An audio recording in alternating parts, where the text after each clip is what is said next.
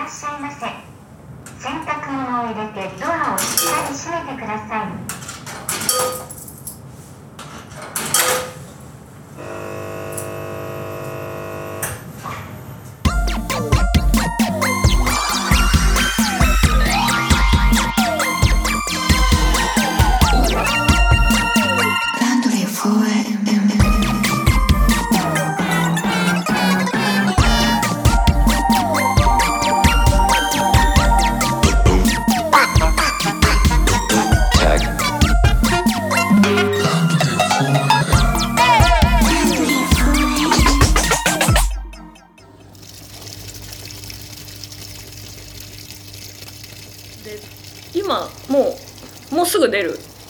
新曲が、うん。そのあのまたビールも作ってるんですけど、コラボビールもまたはい作って、はい。でなんかあのフィーチャリングであの西野恵美ちゃんってピアニストさんを呼んで、うん。あの作ったんですけど、まあ、そもそもやっぱその曲もだいぶ寝かしてて、はい。1 1年はないか。でも8ヶ月ぐらい結構寝かしてて、うん。そのどうですかっていうあのオファーを受けた時に国立の国立ブリュワリーさんからあのそこの醸造長の志和さんっていうすごくいいうんブリュワーさんなんですけど醸造家さんなんですけどその方がすごく音楽や文学が大好きでおでプニデンの音楽がすごく好きなんですっていうことであのご紹介いただいてあのクラフトロックの方からご紹介いただいたんですけどあそこらそれもいいなと思ってオープンだね。オープンですよね。自分のところでやった後に同じようなことやりたいって人にご紹介。してくれて、ね。そうそうすごくいいなと思って、うん。その風通しの良さもすごく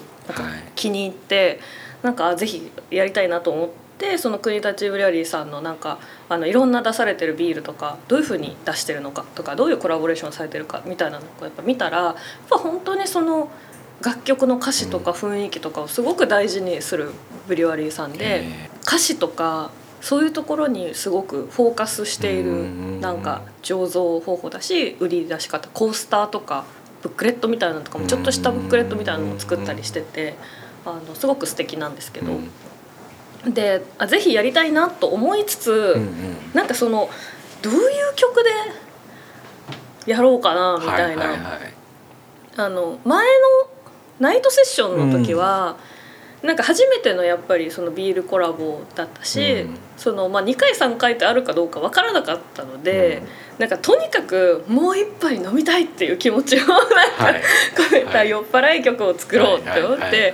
割とそれもなんか一晩ぐらいでパパパッとかけちゃったうん。曲だったんですね。なんかででもまあ今回2回目でうんうんうん。でまた別の雰囲気を持ったあのクラフトロックさんとはまた違う雰囲気を持った、えっと、ブリュワーさんとのコラボで国立ブリュワリーうんどうしようと思って悩んでる時に西野恵美ちゃんと出会ったんですよね。はいはいはい。でたまたま飲んでてでビールバーで飲んでたら「あ国立ブリュワリーってブリュワリーさんがある」みたいな「私国立出身なんだよね」ってうん。話になって。うんえそうなの?」って「そうだよ」みたいな。ずっとあの音大も国立だしって言って「マジええじゃあ一緒にやる?」ってなってそこでやっぱすごいビールとやっぱ国立っていう場所とうん。ピアニストっていうのがバッて揃ってうんうん「えこれ作れる」ってはい。なったんですよ。はいなんかその瞬間に それなんていうんですか？そのはいビール作りたいからやるってはやるんですけどそのやる作るきっかけみたいなのが結構完璧すぎてそのたまたまビールバーにうん。エミちゃんと一緒に行って、たまたま国立ブリュアリーさんのビールがあって、うん。その話になって、うん。今オファー受けててっていうのがあったから、うん。これもうやれってことじゃんって。そうだよね。だから麦と酵母とホップが もう決まったってことだからじゃあもう作るビールじゃあもう発酵させればいいんじゃないですかって。なるわけです。だよね。いや本当に。それで作れるビールを作ればいいんだもんね。そうなんですよ。うん。でほうどういうなんかデモにしようかなどういう曲にしようかなとか思いながら日々過ごしてっていろいろデモ出来損ないのデモとかいろいろ作りながらなんかインスタ見てたらあのエミちゃんがそのうん。国立音大の広報誌、あー。在学生とか卒業生用の広報誌の表紙になってすごく嬉しいっていうあの投稿をしててでそれになんかすごい感動しちゃって。えー。あのもう1ミリも知らないんですけど、うん音大のこと。そこであのプニデンの妄想妄想スイッチ入った。大爆発で きっと辛いこととか楽しいこととかいっぱいあったんだろうなみたいな。音大生ロールプレイングが始まる。え。でもこのあの国たちの並木道を友達と泣きながら歩いたりみたいな。はい。知らんけどみたいな。っはい。ていう妄想が大爆発してあっという間に曲を書いて あの西野恵美ちゃんの二次創作。ひどいけどすごい理想的だねそれね。なんか本当に二次創作しちゃって。へでで結構なんか私っぽくない曲いい意味でというかなんか今までのそのなんか感じとはまた違うなんかすごい曲がすごいなんかポップスっていう曲ができてー珍しいね。だからボーカリストでもあるプニデンが、うんうん。普通って曲作る人ってボーカリストのストーリーを作るじゃない？うんうんでもボーカリストであるプニデンがピアニストのストーリーを二次創作して自分で歌うんでしょ？しかも一回も行ったことない音大生のいや。下手したら後悔になるよそれ。いやもう本当になんか感動しちゃって、うん。あのうちもなんか私は本当にピアノの才能がとにかくないので、うん。ちょっと音大受験は難しいなって多分そのもう思ってたんですよ。でもう入るの絶対無理だから音大ストリートミュージックでちょっと行かなきゃなって感じだったんですけどそのなんか音大の子たちが卒業する時とかってなんかそのやっぱり音楽の専門教育を受けてうん。そこから世に行って出ていくってなんかその普通の4年生大学を出るのとはまたなんかちょっと違ったりすんのかなと思って。でみんな大なり小なりやっぱりその音楽っていうアートをきっちりやって、でそれに向けてみんなずっとやってきてでそっからやっぱいろんな道にみんなが分かれていくわけじゃないですか。えもういいってなって。えもういいってなって本当になんかそういうそのねアートの力をもきっちり本当にはい。専門機関ではい。がっつりやって未来にのアーティストになっていく子たちの学校って思ったらうん。えやばすぎんって思ってうん。本当に知識まな本当にのだめカンタービルぐらいしかなんか音大知識ないんですけどね。ガバガバの知識しかないんですけどすごいいいなと思ってそしたらもうあっという間にいいすごいいい曲かけてうんうん本当にえみちゃんえみちゃんみたいななんかえみちゃんのなんか音大のそのなんか広報誌の表紙になったのが嬉しすぎて二次創作を書きましたみたいな。インタビューとかしないで書いたってこと、うん。そのうわすげえすげえ。しかもそのインタビューを せずに、うん。きあの自分でせずに質問とかも特にせずに書いた曲を本人に聞かせてこれのピアノ弾いてくださいみたいな。いや鬼みたいな。すすごいね。ごい怖いオタクみたいな。へ同 人誌書きましたみたいな。いきなりね読んでくださいみたいな。なんなら挿絵書いてくださいみたいな。レベルじゃないですか。恐ろしいですよね。でもほんでもすごいなんかえみちゃんおおらかな方で「えへー、すごいいい曲」みたいな「へー。行きます」って言ってでレコーディングも超楽しかったし。あ本あよかった当に怖いオタクの話でした。いやーでも本当すごいとこ行きますね。でそのピアノレック。うん。なんか例にもよって「あボーカルですか？ボーカルは家で撮ります」みたいなはい感じではい私だけはい自宅に引きこもっはいてピアノはもうちゃんとしたスタジオで撮りたいって言ってでどういうピアノがいいか全然わかんないんですようんピアノ弾きじゃないし。で今回アレンジになんか江爪森さんにアレンジに入っていただいてすごくやっぱその R&B からポップスからエレクトロニックまで結構もう。ものすごいスピードでいいクオリティの、うん。すごいクオリティのうん。アレンジをしてくれるなんか泉さんに入ってもらって。で泉さんと私とあのレックとミックスマスタリングをしてくれる、うん。なんか慎太郎さんっていう、うん。あのエンジニアさんとスタジオに入って、はいはでそこどのスタジオがいいかすごい相談したんですようん。エンジニアさんに、慎太郎さんに。そしたらこのスタジオがいいんじゃないかなって言われたところがスタンウェイのグランドピアノがあるうん。のをレックするできる。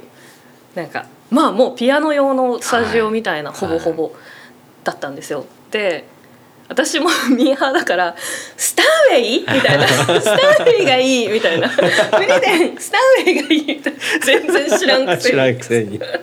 で勝手にそこ本当に「あここがいいです」とか言って、はい。もうバリバリこういう時だけなんか作詞作曲の権限をフルに。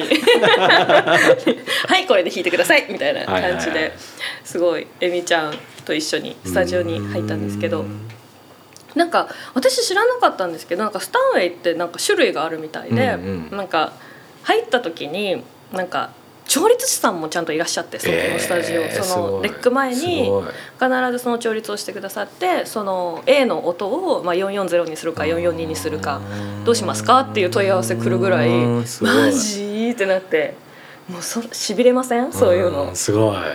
えじゃあ440でみたいな言ってみたいみたいみたいな言っちゃったみたいな感じで調律していただいてでその調律師さんがまだいる時にえみちゃんにも入ってもらってあの試し弾きしてもらって「あこれで大丈夫ですか?」調律大丈夫でしょうか?」ってチェックしていただいて「あ大丈夫です」ってなったんですけどそのスタンウェイに座った瞬間にえみちゃんが「えなんかこれなんか違うえ？っ?」てなって。ええって私なってたらその調律師さんが「これなんかニューヨークのスタンウェイなんです」って言って、そのい他のスタンウェイはドイツ？で作られてるんですけど、なんかそれはニューヨーク型のうん。うんニューヨークで作られたスタンウェイらしくてそしたらえみちゃんがえ「全然違う」って言っててわかるんだ。わかるみたいで「えスタンウェイじゃないみたい」みたいな。で「ええどどどどどどどう違うの?」みたいな 感じで聞いたらあのやっぱ結構スタンウェイってそう仲良くなるのが難しい急に弾いてもなんかすごいクールなやつって感じだから結構引き込んであげないとウォームアップの時とかにしっかり押してあげないと意思疎通できない感じなんだけどこのニューヨークのスタンウェイはすごいなんか「はい!」って感じみたいな。って言っててあすごいなんかすぐすぐ弾けるみたいな。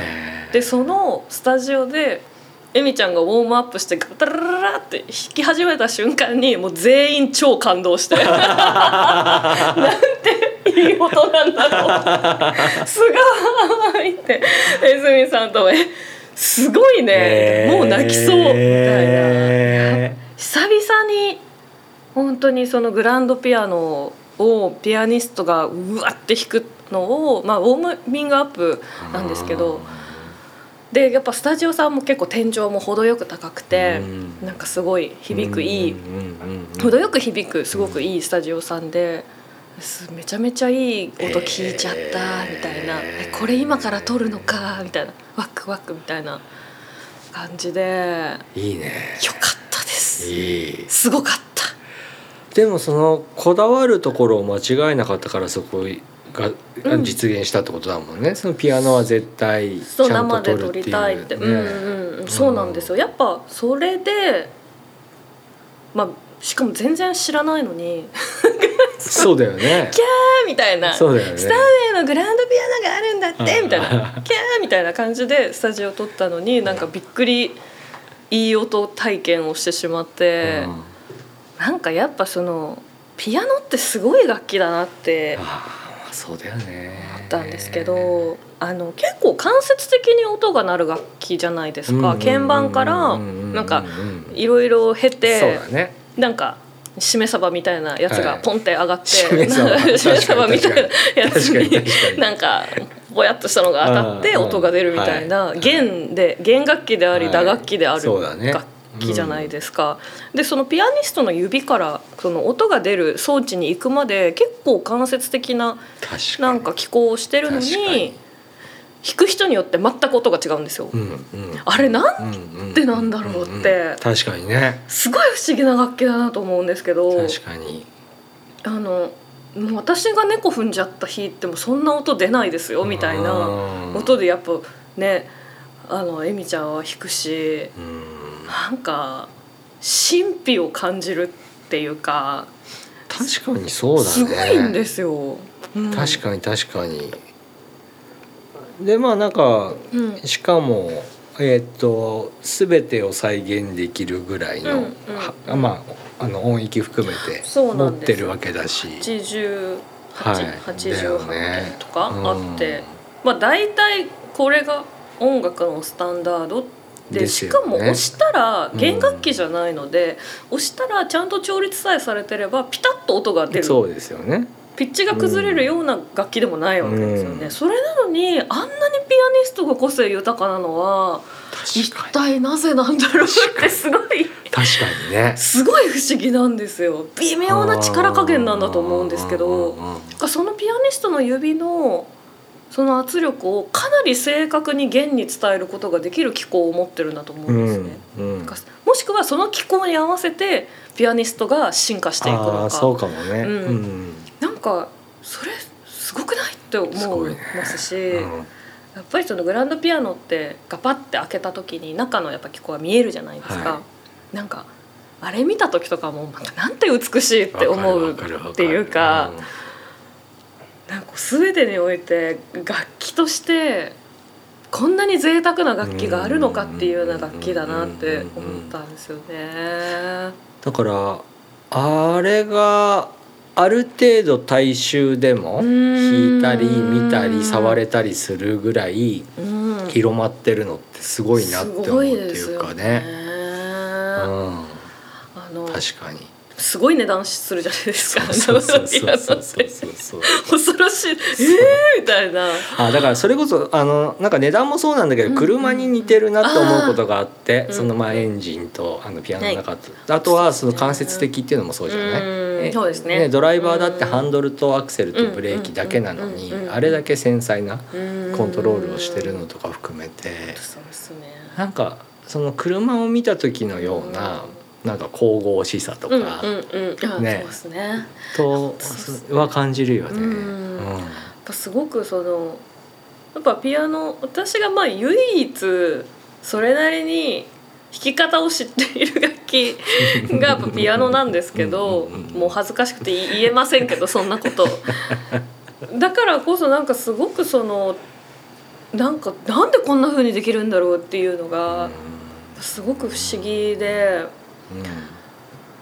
その車みたいっていうのは本当にそうだなと思うんですけど、ねなんかすごくあの大事に使ってメンテナンスもしてあげてっていうことだと思うんですけど、でもそうしたピアノってすっごい古いピアノとかだね残ってて、うん。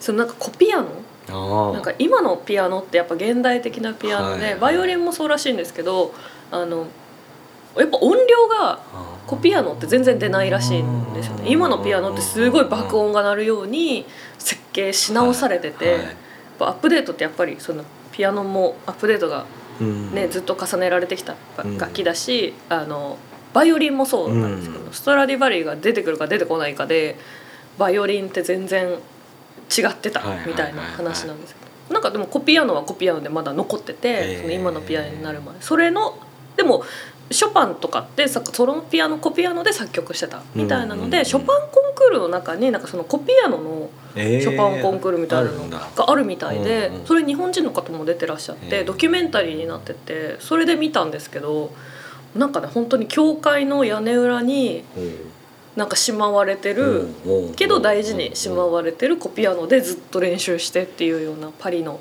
に住んでみたいな話だったんですけどなんかすすごいなって思っていろいろうんねとピアノの歴史とかも。だから鍵盤をうん。順序をその通りに弾けるっていうことと、ピアノを弾けるってまた多分違うはずなんだよね。だからキーボードキーボードを弾けるっていうこととうん。ピアノを弾けるって違うと思うんだよね。本当そうですね。そこだよねきっと。そうなんですよ。うん。だからやっぱり生ピアノでうん。その撮りたいって ででエンジニアさんまでちゃんとした方をレックからマスタリングまでミックスマスタリングまでなんかできるバッチリできる、なんか慎太郎さんをオファーして、うなんか撮るのはピアノでみたいな、うん。ボーカルは家で撮って送ります。みたいな、なんか違くないみたいな、ね。かけ方違くないとか思って、うんうんうんうん。いやでもそのくらいやっぱりその今回はやっぱフィーチャリング西野恵美ちゃんっていうので出すから、はい。やっぱりそのお呼びするからには本当にいいレックをうん。したいって思っててだからすごいなんか初のお聞けるの？後ではいぜひ、はい。あの終わったらそうあ聞けるんのですか？はい。聞きます、結構でそのレックの現場もすごく良くて、うなんか私が一応リーダーなんですよ。ん、。そうだよね。でその私ほらインディペンデントアーティストで最高決定権を私が持ってるみたいな状態でスタジオに入るじゃないですか。でも私ピアノのエディットなんてできないんですよ。だから江住さんにね。お願いしますみたいなそのディレクションは本当えに。現場で、えー、と編曲しながら録音するの？あもう編曲はうん。大体江住さんがやってくれて、はいはいはいはいはい。でまあこういう感じでまあその江住さんもピアノ弾ける方なのでうん入れていただいて、うん。でそれをあのこんな感じで。でそのエミちゃんが弾く時はもうエミちゃんらしさ抜群のもうコードが合ってればいいのででここはソロにしてくださいとかソロ弾いてくださいとかがあってあのやってで泉さんが作ってきたその音源の中のいくつかそのシンセサイザーを使ってる部分もあったんですけど、うそれももう本当にもうありがたいんですけどエミちゃんにあのシンセサイザー持ってきていただいてそれはライン取りで別で素材として取らせてもらったんですけど。うん。その時も結構すごくて、うん。あのこうなんか江住さんがすごい現場ですいません現場でここ撮りたいっていう時はご協力していただ,、ね、いただけるとって感じで「えみちゃんもいいですよ」って感じで持ってきてくれたんですけどなんか私が作ったそのコードとメロディーの楽譜しかないと、あと江住さんが作ったデモのオケとパラデータしかない状態でレックを始めるんですけど、まあ、ほぼほぼピアノが完璧なんですよ。もう最初の「じゃあちょっとテストがてら一回回してみますか」とか言ってで頭からお尻までバーってピアノ弾いてもらった時にもう全員が「今日は早く帰れそうだな」って。もう全然 OK って。つまずかなそうと。もう最高ってなって。えでも私はもう最高みたいな感じでいたんですけど一回バーってなんか流し終わった後になんかエミちゃんが「えすいません。結構間違えちゃったかも」って言ったんですけど、そしたらえ江住さんがすかさず「いやもうすごい素晴らしい部分たくさんあったのでありがとうございます」って言ってて。死後できってなってで私はずっとニコニコしながら「うんうんいいよいいよ」って言ってる係みたいなでなんかその完璧なピアノ演奏の後じゃああのシンセサイザーの部分取りましょうってなった時にあのエミちゃんが「あここですね分かりました。一回聞いてもいいですか?」って言って「じゃあここ流してください」ってピーって流したら速攻で楽譜にピョンピョンピョンピョンピョンピョンピョンピョンピョンって書いておいって「おはいじゃあ取ります」って言って それ通りに弾けるんですよ。出た。出た。音大のやつだ。って思っておお音大のやつだ。ソルフェージュってやつだってなってもう私は大興奮 すごーいみたいなすごーいみたいなうんマジでなんか私だったら「ちょちょちょちょちょちょちょちょもう一回もう一回ですか?」とかって絶対なんか10回ぐらい聞いちゃうと思うのにあのソルフェージュ力とか。音大って感じでかっこよかったですいね。いなんかうちら面白くなっちゃってじゃあこれも、じゃあこれもみたいな感じです。使うかどうかわかんないのに。そう楽しくなっちゃって、へー。いやすごかったですね。プロって。うん。素晴らしいしやっぱその専門教育音楽の専門教育を受けてるっていうのを、この現場でやっぱこういうふうにこう私たちが恩恵を受けられるってもうありがとう国立音大って思って。素晴らしかったですね。そこアカデミックなルートをうん。通ってないプニデンがうん。今、まあ今のキャリアうん。でそういうすごい人たち、うん。いろんな経過でたどり着いたすごい人たちと、ねセッションしたうん。うん。うん。りする機会がこんだけ増えてきた中でうん。うん。自分の、うんあのキャリアから来た今って、あのなんかなんかいいとか悪いとかを変に自分でジャッジしなくてもやれてる、そうですね。なんかやっぱりそれをしたかったっていうのがあるので、あー。やっぱそのコラボレーションに私がそのこだわるというか全然一人でやりたくないと思うのはやっぱりそのいろんなルートでいろんなことを学んできた人たちが集まって作れる場を作りたいみたいなところがあるので、まあ、本当に今回のその江住さんとか編曲の江住さんとかピアニストの西野恵美ちゃんとかそのエンジニアの佐藤慎太郎さんとか、ですごいレックの場が面白かったのがそのいわゆるレーベルの偉い人とかクライアントがいないんですよ。はい。意思決定の場にクリエイターしかいないっていう状態でレックしてエディットしていけるのでなんていい現場なんだろう。いいね。と 思ってすごい楽しくいやすっげえわかる。すごい贅沢なんだけど。素晴らしい。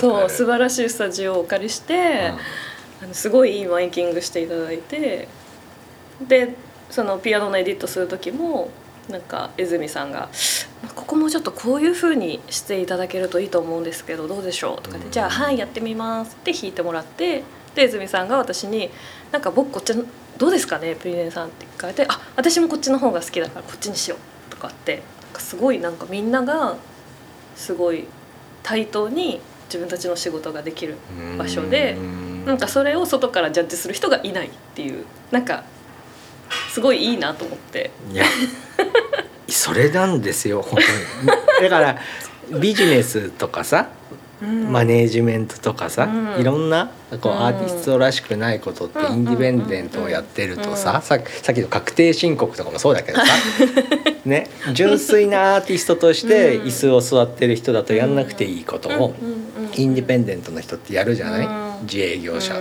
しろ。だからそこを経たことによってそういう、うんある一定のところまで来るとそのうん全体をセットアップすることをうん。それこそ前の俺の言い方だとスーツに頼らなくても自分でできるってなった時にその本当のプロの人たちとうん。超インディペンデント最高意思決定者としてできるっていう。でこっちはキャリアとしてかけるもの履歴書にかけるもの何もないんだけどうん。全部セッティングできるからうん。それが実現する。本当にぱ曲書いてよかったなって思える瞬間のうちの一つですね。うんこういう風にみんなで音作れるってうん。すごいてかすごいことだよなと思って私が書いた曲に こんだけのなんか才能を持った人たちが力を尽くしてくれるっていうのはもう本当に贅沢なことだなと思って。でなんかあのぶっちゃけなんかそのスタジオ行く時もピアノエディット多分できないし、うんうんそのディレクションもそういえばしたことないやと思って、うんうん人の まあそうだよね普通。えどうしようって思って、うん最大限プロデューサーっぽい服を着ていくみたいな「プロデューあそれをやるんだ。サーっぽくない?」とか言って私がやった努力それぐらいしかないです。うんうんで「あいいと思います」しか言わないみたいな感じで。そうそう。でもね本当になんかにいい現場でしたよ本当に。いいね。風通しが良くてうん、朗らかで。でみんな集中もしてて、うん。みたいな。うん。なんか喜びがあった、あった。うん、喜びがある現場でしたねいやなんかそこまでやれると本当にこう隅々まで作ったって感じられるみたいな。ね、まあ、なんかクライアントワークはクライアントワークでまあそれの面白さはあるんだろうけうんうんうん。どそのぜ工作するもの全部に自分が関わるんだけどうん実はかか全部に関わってんだけど手をかけてるところは一部みたいなものってすげえ楽しいじゃん。本当楽しいですよ、ね。えそのレックの翌日がビールの仕込み日で 粉まみれになりながらホップを。でかいタンクの中にバーンって突っ込んで。あすごいな作ってるみたいな。もの作ってるみたいな。いいね。すごかったですね。ね。ハッピータイム。いいね。何屋さんなんだっけ？リリース日はこうハーベスト的なね。そう ハーベスト的な。感じでね。そうなんで新曲のなんかタイトルが「霹靂」っていうタイトルで雷なんですけどなんか結構怖くてそのデモを書き上げた日5月の11日だったかなにデモを書き上げてそのデモ歌も入れて撮ったんですけど防音室から出たらめちゃめちゃ雷バチバチに落落ちててすごい音してて面白い、「えー?」とかってまあ「こんなことあれ?」とか言ってうん。なんか「やば」とか思ってツイートしてたしうん。でその後何だったかな？その後その後ももう一回あったんですよね。なんか雷そう霹靂のことやってる日に雷がバチバチに落ちるとか。そういうのは多いタイプなの？いやなそんなにそんなにないんだ。そんなになくて。でも雷がバチバチ落ちるってその雨が降るとかそういうのとちょっと違うじゃないですかね。確率的に、だから結構うわーって感じのいいね。うーんうわーって感じのなんかすごいいわくつきの 新曲で、ねなんかいろいろ乗っていきそうだね。いろいろ乗ってきそうで。まあだからすごいが結構新しい感じの曲だし結構ポップスらしいポップスがかけて。いやだからさっきの「ピアノで」とかうん。いろいろ聞いてたけどうん。それのタイトルが「霹靂」とはもう霹靂なんだかポップって聞いてていやすごい楽しみだね。霹靂そうなんですよね。あじゃあ俺今日聞かない。あ聞かない？リリースを待つ。待ぜひぜひつ。ハーベスト。ハーベストしてください。実るまで。今今そう思った。あぜひえいいと思います。いいと思います、ねそういう待ち方もある。大体いつ頃みたいなってもう決まってあえっと8月2日。ああすぐだ。そうもうすぐです。本当に。もう納品したんで。すげそうですえね。なんかそのジャケットもやっぱりイラストレーターさんをやっぱ探してあの直接メールを私から差し上げてうん。あのオファーをうん。なんかなんとか受けてくれませんでしょうかっていうお願いをしたら結構快く受けてくだえさって。パッケージとしてはビールと CD なの？CD にはねなんか今はうんならない。んかならない。予定はいはいはい。でデジタルリリースと。あとビールのパッケージっていう形にしてて。そうなんです。いいっすね。もうジャケットもすごい良くて。ビール入荷できないのかあできますよやったできますできます。あじゃあ雑談で絶対入れたいです。ああのぜひ入れてください、あさってね、うんテイスティングなんです。うテーイスティングだってって感じですよね。だから前回セッションだったもんね。そうそうそう今回がね何で来るのかも含めてちょっと楽しみに。あでも雑談でやっぱ絶対入れたいんで、はい。ちょっとそこは。ぜひぜひ。はい、はい。あの言っといいきます。ねいやーいい。いいですよ。なんかね、うん。頑張っ頑張ってるっていうか、いいねその仕事の進め方というかその作品のやっぱ作り方うん。にやっぱり幅も出てきたし、いやすごい感じる。だから俺がプニデンと、まあ、ランドリーきっかけでこうやっていろいろうんお話しするようになってからそのプニデンのクリエイトの過程をずっと聞いてるんだけど、うん。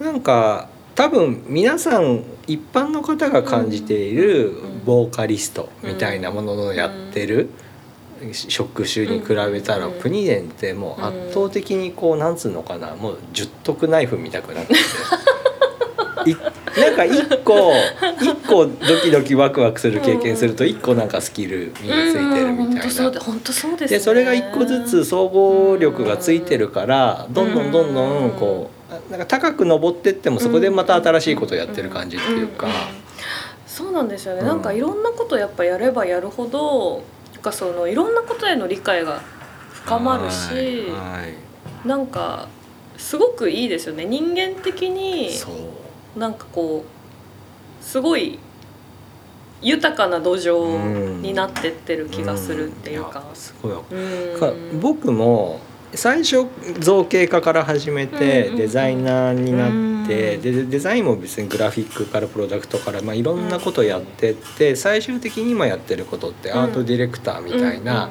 なんかだんだんあのあなんだっけハイパーメディアクリエイターみたいなそういう一般の方がよくわからない何やってんだろうこの人みたいなうん。どんどんなってってるんだけど結局今のプニーデンと同じような話でうん。こう作っていったら自然に全体みたいなものがこう初手から最後までがバーッと見えるから逆算してうん。どこに何が必要かが分かってうん。で自分に足りないもののあうん。のスタッフィングというかうん。一緒にやる人っていうのも今までの経験で見えてるかうん。らここにこういうプロをアサインしてみたいなことができるようになってで実際自分があの筆を入れるところってうん。本当に1個だけみたいな。どんどんそうなってて。そうですね。やっぱり最初の、はい。でもやっぱ自分的にはやっぱ種を作ってる感感じがする。植物の種じゃないですけど作っててでそれをどこに植えるかどういうお水やよお水をあげるかか何が咲くか何が咲くかは結構どういう土かどういうお水かによると思うんですけどどういう日照量かとか、だね。なんかそういうものは本当に周りからお借りして、はい私は本当にはい最初の一曲はい。を本当に種をなんか作るだけで、うん。でなんかそのやっぱ土選びとかその水選びとか、なんかその天候をどのくらいの天候で育てるかとか、うん。どの季節かとかのをまあ考えるのがすごいなんか楽しいし、うんぱり今回みたいなねなんかあの泉さんがものすごい耕かして耕かして耕してくれたふわふわのはい土の中にピョンって埋めさせていただきたいと思います。とか言ってそしたらなんかもうえみちゃんの素晴らしい日光がパーンって降り注いでとかそういうであの慎太郎さんが音をすごい整えてくれてうん。定期的に程よいお水をあげてうん。鳴らしてくれるとかすごいなんかありがたいなと思ってでどういう身になるでしょうっていうのはまだリリースしてみないとわからないけどなんかいいですよ。例えばさ 映画とかゲームぐらいのうん。こうスタッフ数の多いプロジェクトになるうとん。それこそストーリーの根っこ原案を書いた人って種を植えるに近いんだけどそっから先自分の血肉が通って関われるものって減っちゃうものの方が多いじゃない？でかいと。ででもも遠くまで行っちゃうってことですよね。だからある意味もう作って渡した時点で作品が完成する手前でリリースすることになっちゃうみたいなうんうんうんことになるじゃない？うん種植えるうん。でっかいプロジェクトだと。でうんこの前俺あのスケールさせなはいビジネスみたいな話したんだけうんうん。どそれでいくと今のプニデのやってることってまあ音楽でありビールであるっていうそのある意味スモールサイズのプロダクトだからこうんそ種を植えてから実実を収穫するまでがなんか全部自分がうん。関われるっていうかしかも他人とかうん。環境とかっていうもののそれこそまあミラクルだよね、みたいなものを全部逐一体験できるって。だからスモールであり DIY だからこそ楽しい。そう贅沢ですよね。ね いやだからスケールしたもので何千万人が楽しんで何百億生み出すものがいいのかこういうスモールビジネスのスモールクリエイティブみたいなものがいいのかでどっちとも俺はいいと思ってんだけどに適正だと思いますねねこっちの楽しさってあるよねありますね、私はもう本当に結構やっぱこういうスモールビジネスの、なんか DIY っぽいやつはすごい向いてるなって思いましたね。やっぱりそのすごい大きなところでできるみたいなのはありがたいことですし、うん。全ね、お話が来たら全力でやらせていただきますけど、うん。なんかそれとは別にやっぱり自分の農場も持っときたいっていうか あのあはいみたいなコンビニコラボとかも全然はいみたいな感じですけどっていうその皆さんが食べられるうんお手頃に食べられるうん。何かスナックを作るっていうのもあのすごくいいことだと思いますしでもやっぱり自分の農園は持っててうんそこできちっと自分の作りたいなんかお野菜なり何なりを育ててるっていうことが逆に支えになるかもしれないなとは思ってます。だから自分の農園で使ってるトラクターぐらいはエンジン故障したら直せるぐらいのスキルを持ってたいとかうん。その部品の調達先を自分で知っとくとかぐらいはするっていうのが多分今のこのインディペンデントで活動してる人のうん。こうつけなきゃいけない筋力だったりもするじゃない？でそれって完成したものには見えないんだけど、実はちっちゃいながらも成立してるって、そういう細かいこと全部に関わったってことだからね。そうですね、うん。いやいいですよね。いいですね。だからなんかかなり本当に珍しいタイプのアーティストになってきてるなって 感じますね。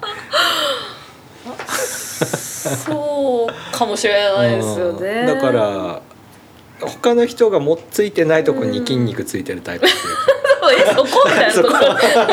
え違うそこの力強いみたいな。どうやって鍛えるの？名前の知らない筋肉が盛り上がってるみたいなね。え何何何？そこって。何やってるってそうなるの確かに、ねえあのそうだといいですね、ねえ。いやそれは面白いなとあーだから今日聞いた2つの話はすごい面白いね。本当にでかい。うんでかいというかその富田さんと感じた、いわゆるみんなが知ってる大きい舞台の、うん。で経験するボーカリストの体験談と、うん。インディペンデントアーティストが自分で作り上げた、両方だね。そうです。東京ドームシティホールっていううん。やっぱりホールですよね、音楽ホールでの体験とやっぱりスタジオで、小さなスタジオで、ね、小さくないですけど、うん。あのゴゴージャスなうん。あのいいスタジオさんですけど、うん。スタジオでのクリエイターたちのうん。対等なワークスペースっていうのと結構やっぱ対極なうん。体験をそう。